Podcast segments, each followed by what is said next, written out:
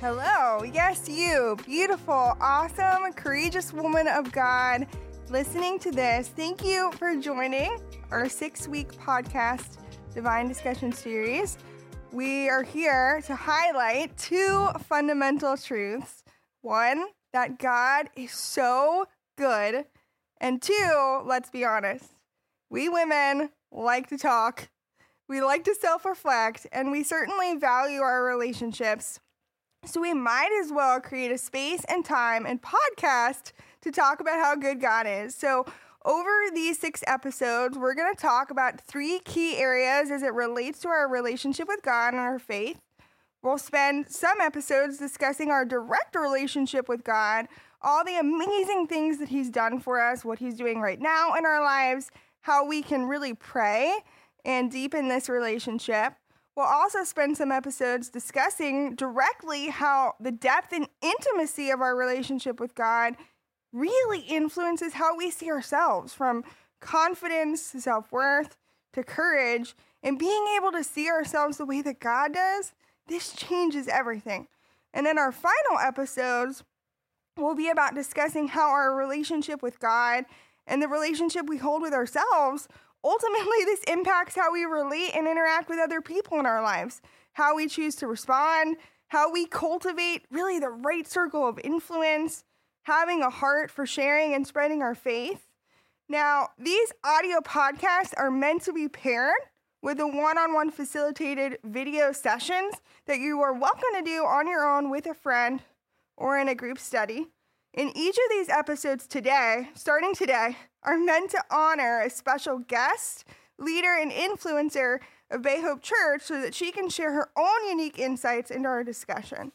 So, to summarize, we are creating a space to honor God and honor women. And for our first episode, we are here today to honor one particular woman to help us create a really meaningful divine discussion, if you will, around developing and cultivating a truly strong relationship with God and really noticing the evidence of love that He gives us in our lives. So, to kick this off the right way, we're bringing out the big guns from the top of the charts. Help me to welcome the one and only Maisie Hartsfield. So, Maisie, thank you for joining us today.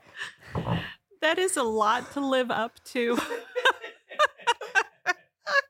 I I don't think I've ever had anyone um, introduce me so excitedly. Like no one's no ever yeah, no, no, one's been that excited about me ever, ever. Well, ever. here I am. So I, I, appreciate. It. I'm very honored to be here. I am. We are yeah. so happy to have you, and I'm sure many of our listeners are going to be a part of the Bay Hope family. So I'm sure many of people know you know who you are, but I'm sure we'll also have some listeners outside of Bay Hope Church. So to just start it off the right way with the correct introduction, why don't you just share, Maisie, who you are and what you do around here at Bay Hope Church? Yeah, so I hope the goal is that this is going to go to a vast amount of people way beyond the Bay Hope family. So it is helpful to know that I am Maisie Hartsfield and I am um, the other half of Pastor Matthew Hartsfield. And we've been here at Bay Hope Church for almost 28 years, which is unheard of, um, and been married far more than that. But I won't say how much because then you'll all start figuring out my age. And that's not going to happen. It's okay. We, we can leave that part out. We don't no, have to fine. go there. Well, no, I, am curious. I'm sure many of our listeners would be curious as well. Being a, a pastor's wife, what would you say has been the greatest blessing and reward in being a pastor's wife? I, I actually, over many, many years, I've gotten that question twofold. One, what is the greatest blessing and joy? And the other is, what is the, the most sucky part, if you will? So, um, I am extraordinarily blessed, and I, I don't use those words lightly. I'm extraordinarily blessed in that I had a very high function, high functioning, um, faithful woman of God mom who was a preacher's wife. I also had a mother-in-law who was a beautiful, funny, funny um, preacher's wife. Um, so we my husband is fourth generation preacher. Brother is pastor. Um, my dad's a pastor. I tell people all the time we could not get away from Jesus if we tried. Um, so they taught me, especially my own mom, that you do what you do not because you're married to the pastor. You do what you do because you are a woman of God. You are a creation of God. You are a child of God. You are a servant of God. Everything that God says to everybody else on on that row in in church um, is said to me.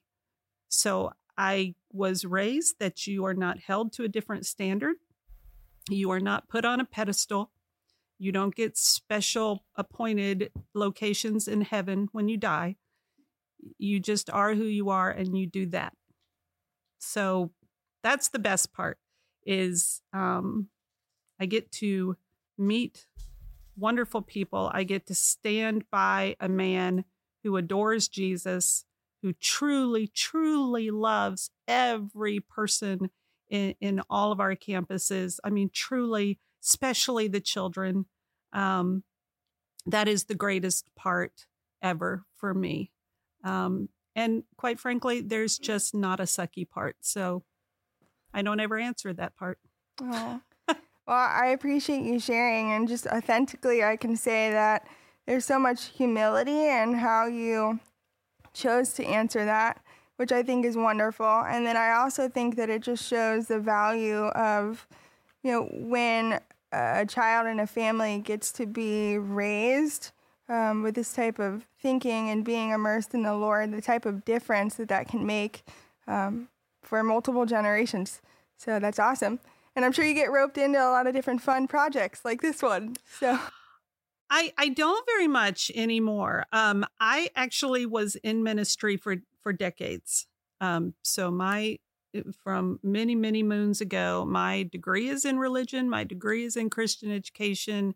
Um, my history is that of even being on staff here for a number of years. Um, and so, in those periods of time, I was just another staff person who happened to be the preacher's wife.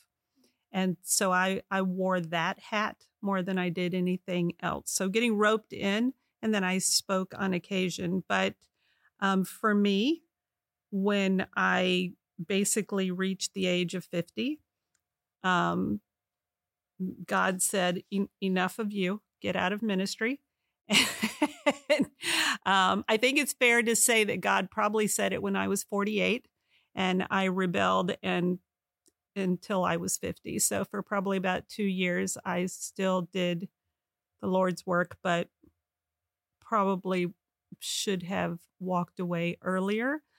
And then God called me in a totally different direction and now I still serve and I still do things but um no, I actually find it a, a, delight to be able to come back and do something like this on occasion. So I appreciate the invitation. You are quite welcome. And just to set a foundation for our discussion today, we really want to talk about really the difference between just kind of knowing of God and truly knowing who God is. I mean, well, let's be honest, being in this country and culture, many people have heard of God, and Jesus has a pretty good marketing team if you will. Many people may know him kind of at a surface level or some baseline set of theological facts, but what we really want to talk about today is just really knowing God. I mean, uniquely and powerfully within our own lives. And where my passion really kicks in is this idea that God knows me so intimately and powerfully. He knows everything about me the good, the bad, the ugly, and everything in between. And my thoughts before I even think them. And to think that He could know me that deeply and you and everybody in your family and Andy Mage for that matter, and all the hairs on his head, right, for helping us put together this podcast. I, I, love the way you like it's a side comment, like even Andy Mage. Yeah, we want men to feel gets the to be too. known by God. Okay. You said hairs on my head. He just she just threw you under the bus, yeah. big time. We love you, yep. Andy. Yep. Point is, is God loves all of us uniquely uh, and in very special ways, right? There's the head knowledge that we can have through understanding baseline theology, but it's also about the heart knowledge of really saying and knowing that we've experienced his power and presence through the Holy Spirit, and then being able to take action to be the hands and feet of Jesus. So I'm curious, Maisie, for you, what's your perspective on the difference between just kind of knowing of God and truly knowing God? So I was mulling this over.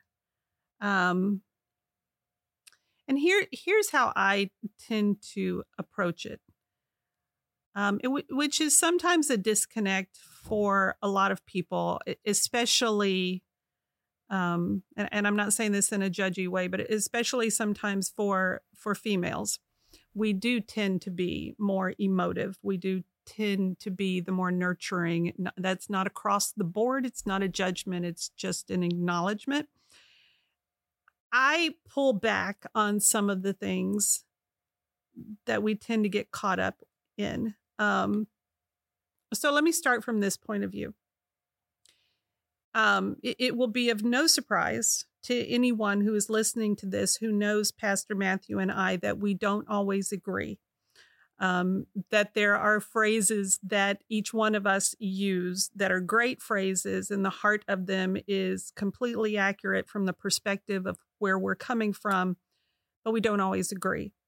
And one of the key phrases that just somewhat irritates me in a weird sort of way is that of you know our faith in jesus is not it's not a religion it's it's a relationship in my mind it has to be both has to be. You cannot create a relationship without knowing the person you're trying to relate to. Now when you talk about religion and i get where he and many others are coming so i'm truly not really disagreeing. I get the whole religion thing and some of some of the obstacles that come with that or the confusion and the all of that murkiness. But at the end of the day i'm a christian and there is meaning behind that my faith is that of i believe jesus is lord and savior i believe in the trinity i believe in the power of the holy spirit i believe in god the creator i believe that there is one way and it is through the acknowledgement of Jesus Christ as Lord. That is a fact for me. That is my faith. That is my religion. That is what I was taught. That is what I was nurtured into through disciplines and habits, some in childhood, some that I rebelled against at periods in my life, some that I came back to. But it took those disciplines, those habits, those know what you believe in. You cannot have a relationship with God or human without knowing the basics of who they are. I know your name is Sam. I hope to know you much better over time. But the truth is, I've not, correct, I've not known you for very long, right? So maybe two, three years from now, I know Sam, correct? Because I know where you're coming from. I know your faith. I might know more about your family. I might know so much vastly more about you, and I will feel drawn and closer to you, correct? It is no different for me with Jesus. It is no different in terms of my relationship with God. You have to, in order to have that intimacy with God, it can't just be an emotive, emotional um, option or choice or moment of worship, or it can't just be that. It has to be a relationship that's founded in knowing who you are, knowing the basics of your faith, knowing the Bible.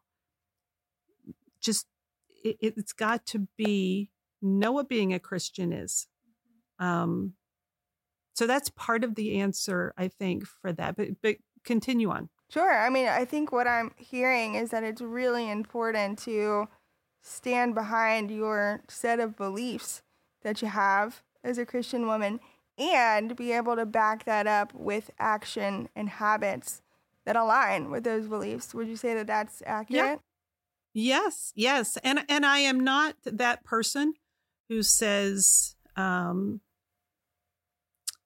that you have to spend all day every day in the word and that you have to go become a religious scholar and you don't have to be I, I am not that person but neither am that I that person that says because you've had that emotional um, come to Jesus retreat crying at the altar which are all valid valid. I'm not putting that down by I've I've had those moments.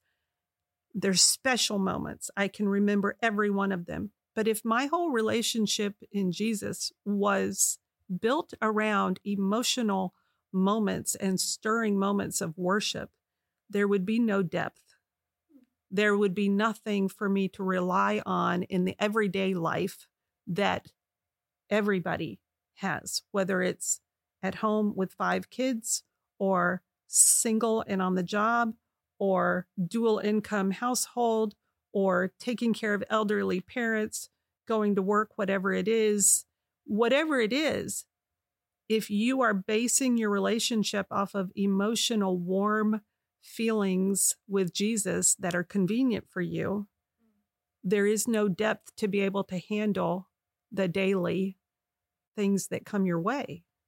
Um, that's my two cents. Yeah, it's beautiful. And I think, right, at some level, because God is perfect and He loves us so much, there's this example of perfect love and grace. And whether or not we choose, I guess, to accept that invitation or not, there is some baseline level coverage, I guess, um, that we will get because he loves us, right? But if we want the premium coverage and we really want to see what God truly intends for us and our gifts and our talents and our abilities, we invite him in and we ask him to partner with us in you know our thoughts and our work and our service and our finances and in our relationship and when we actually invite him in, you know, now we're dancing with the supernatural and beyond our capacity of what we could even comprehend or imagine. So I'm curious for you, Maisie, what do you feel like when you in your life have invited God into all the different areas of your life, not just accepted the invitation, but truly invited him and partnered with him? What do you feel like has been the evidence of his love, his grace over the course of your life? There's a lot of life to talk about. Um, it's a lot of years to go back to. Um, I I think it is, uh, you know, like everyone else, we have had the highs of highs and the lows of lows, and there have been periods in our lives, um, individually, myself as well as just um, family, whatever. And grace um, overwhelms me sometimes because there's like what I think you just said there's no there's no layering of grace there's no you need a little bit of grace today but I'll give you a lot tomorrow you know there's no um well, today you on the scale of one to 10, I'm going to say you're at a scale nine for needing to overcome this day. So I'm going to give you more grace. There, that does not exist. Grace is grace. Um, I think we as human beings like to apportion grace to one another based on whether we like the person or what we think their offense is or whether we think they're imperfect or not. And Christians are really good at doing this as well as non believers. Um, meanwhile, God, I think, is in the heavenly realms just going, grace is grace. So either impart it or, or, or get it right. You know, grace is grace. In my life, the times that have that I think speak to me the most are the ones where I've seen relationships healed that you were unsure if they could be, either through um, maybe deaths in the family or or or separations that are inexplicable or even um, silly things like people who who yell at you or hang up on you or um, erratic moments maybe that you just don't understand how can humans act that way toward one another. I think especially in these last couple of years of COVID and everything, people are just less tolerant, less patient. Um, quite frankly, they're just angrier and meaner. And grace, I'm not sure has ever been needed more, um, especially by those of us who bow the knee to Jesus. And if we don't exude grace, even by the simplest of words of encouragement to one another, um, then who will? Yeah. It's so beautiful because I think grace from a human perspective can be so challenging at times because we have our own set of, I guess, rules or what we feel is right or fair, especially when we've been offended, right, in, in some way. And I think being able to take a step back from our own emotions and disappointment and hurt to look at the bigger picture of the kind of grace and love that God has extended to us.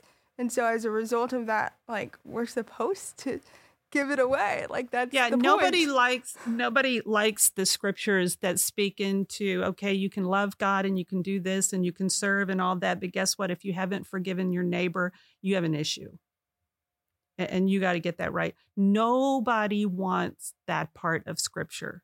Like I guarantee you if I if I went through people's Bibles and had them mark out the words that they don't want to pay attention to, that would be on the top of the list. If you could give me credit for serving, if you could give me credit for feeding, if you could give me credit for being there for the homeless and the you know, the imprisoned and all of that, but don't make me forget some forgive somebody that has done me wrong because I'll take you down. And that's an obstacle for believers and non believers, I think equally. And it's kind of sad. You know, I think, and I think we make the whole thing of grace so complicated. Um, it's so funny to me. We, I talked about the whole, it's not a religion, it's a relationship. And it's so funny. I'll hear speakers every once in a while who love to get on that platform. It's all about the relationship, it's not about the religion. And then they continue on into a message of words that are about 10 letters long and, and really obscure and very highfalutin professorial religious statements and things. And I'm thinking, you just said it's not about religion. But now you're not speaking to the vast majority of people who don't comprehend what you're saying. Let's take grace. Let's not dumb it down. Nobody's asking that we dumb down the word of God ever. But let's make it what it is. Grace is simply this. Yes, it is God's redemption at Christ's expense. We all know the G R A C E. But at the end of the day, grace is the ability to look at loved ones, neighbors, enemies, friends, those who have offended momentarily, those who have offended for great lengths of time, and we have the ability to say, I may not like you very much. I may not like you very much in this moment, but I love you and I would give my life for you because that's what Jesus said. That's what grace is. Just love one another. Just just love God, love one another. Yeah, that's beautiful. And it actually pairs well with this this last question here in regard to not just the set of beliefs that you were referencing earlier and, and being strong in those values as a Christian, but how do we go about actually taking action in and through our faith? So I'm curious for you, what are practices or things that you have in place to make sure that when it comes to your thoughts, when it comes to actions, major decisions, how you're treating other people, um, what do you do to try to put God at the forefront of your mind? Um, I think it evolves. I will own up to the fact that I turned 60 this year. Ooh. And I thank you for that. Ooh. I love the response. Whoo, baby. You made it this far. Way to go. Only a day um, over 35, right? um, and I will tell you that I'm sure, good Lord willing, if I reach 70 and 80 and beyond, I will say the same answer. It evolves constantly in terms of how I'm able to serve.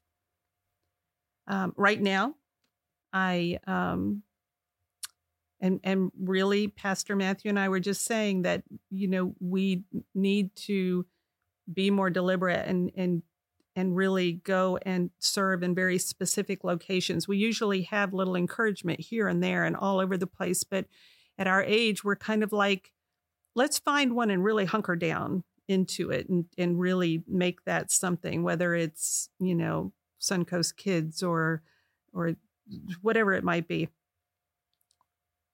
I when I turned 50, so 10 years ago when I turned 50, oddly enough, was when I finally grasped and prioritized every day having devotional and prayer time. For me, it was a struggle to do it every morning. I'm not saying it has to be a morning thing. I'm not saying it has to be in a prayer closet. In fact, I'm a big proponent of go do it in front of your kids. Um, but it it took me to 50 and I, and I was on staff at a church and it took me to 50 to figure out that that has to be an anchor and a consistent anchor and the thing i find myself praying the most is god direct every step i take today god guide every word that comes out of my mouth god place your hand over my mouth in the times that I feel like I need to speak, but really need to not mm. speak. And God bless all those that I encounter that somehow, somehow they see Jesus in me. And that's that's all I can do. That that's that's all I can can do right now. Um, and I'm not sure that fully answers your question, but for me, I'm going to come back to the whole habit and discipline thing. I have conversations with a lot of moms, and I've had conversations with multitudes of parents and, and preached with Matthew over the years. And the one thing that never changes for me is the priority that has to be in every family and in every individual life of creating habits and disciplines. You have to pray, even if it's a blessing before every meal. You need to be in worship. You need to create habits that are weekly or daily or something. Um, memorizing scripture, whatever it is. And I'm ADD, so this is not easy. Um, but is those habits and disciplines that will carry over to your kids. You have to teach them habits and disciplines because only in that are you going to have the foundation to be able to live the life Jesus wants you to live for many, many years to come. And it's not an insurance just because you take your kids to church every week, which I highly suggest you do. I mean, you I'm always tickled at people who are like, wow, I'm going to let them you know, when they're 18, I want to I want them to make their own decision. Well, do you do that with math? Do you do it with English? Do you do that with physical aspects of playing sports? Do you do that? No, we don't. But for some reason with Jesus, we think that that's just going to come right. somehow. And the Holy Spirit says, I'm equipping you with the ability to teach disciplines in your own life and in your kids' lives so that they get to know me and have that intimacy that you're talking about, Sam. So take the steps to do that so that you're anchored, hopefully, for the rest of your life. Because it, I don't know that I have the right word per se, but this is what I would say. At the end of the day, things are going to hit you for good or bad. And if you have not proactively set in place disciplines and habits of worship and prayer and reading the Bible, even when they don't make sense to you, even when they, um, even when you're tired, even when you're worn out. If you have not put that in place, then when the good times and the bad times, especially the bad times, hit you, you will rock. And that's not good. But if you have the habits and disciplines in place, you can fall back and say, I don't understand it. I don't get what's going on in my life, but I know God's there. I know Jesus is there. I know He loves me. I know intimately He loves me. I know factually He loves me. I know in my brain He loves me and created me. I know in my heart He wants the best for me. So I'm going to trust in this and I'll be okay. Simple as that. Yeah, I love it so much. I mean, what I, I take from what you said as far as ways that you have proactively really put Jesus at the center of your mind and your heart is really through your actions and your set of daily habits and disciplines um, and just being consistent um, with those things. And can I say just one more thing? And be proactive in who you put in your life. Be wise and proactive about the words that you allow in your ears. Everything from music to podcasts to news to whatever it is. Be proactive. This world is a reactive world and it's messing us up. So let's be proactive in putting God first, and that's intimacy. Right, and being intentional too. I'm hearing with the mm-hmm. circle of influence and who you choose to hold in that circle of influence, which we will be talking about actually in future podcasts. So that that paired Good. very well. And one of the things that you said earlier that really struck me too is how you and Pastor Matthew are really intentional about finding ways to just be proactively involved in the community and in service. And I think that that's a beautiful way to actually go into action with our faith to remember that it isn't just about us and our small world and problems uh, that we live in, and to move outside of that and realize that the world and God is so much bigger than ourselves and, and what we think that we're going through. So, well, we are imperfect but we were raised to believe that if you are going, you don't ask others to do anything that you are not willing to do yourself. If God calls others to tithe, then we are to tithe first. If God calls others to serve, then we are to serve first. If God calls others to worship, then we better be on the front row doing the same. Love it. Well, I know we've covered a lot of really awesome ground here. And I think you and I are very similar in that I ideally wanted to create a space where you know a woman could feel inspired, maybe captured, drawn in, you know, by the story, maybe hear some cool insight and perspective. Ultimately, though, creating some type of a call to action, if you will, because if we don't take any action on things that we hear, then ultimately it doesn't create as much of an opportunity for growth or for God to move. So, if you could share one or two um, what you think, Maisie, of the biggest takeaways or insights from your story that you would want a woman to take action on that you think would really help to evolve and grow her relationship with God. What do you think that that would be? I don't know. I would, I, I, honestly, I would probably look at you and say you you've heard me ramble for this last bit of time. So, what would be the two takeaways that that you would say? But if I had to narrow in on myself, it would, eh, and I'm just going to repeat myself and say, if you have not begun some sort of habit to stay close to God, start. It's never too late, um, and I don't care what it is. Uh, my preference is that you come to worship somehow, be in a community of believers, um, come to worship or serve, what whatever it is. Pray. My goodness gracious, it's the simplest thing ever to do in a life of faith is to simply talk to God. And we make it so complicated. So just do it. Just do it. Nobody's laughing at you. God's not judging you. It's just just have a conversation daily or whenever it's needed.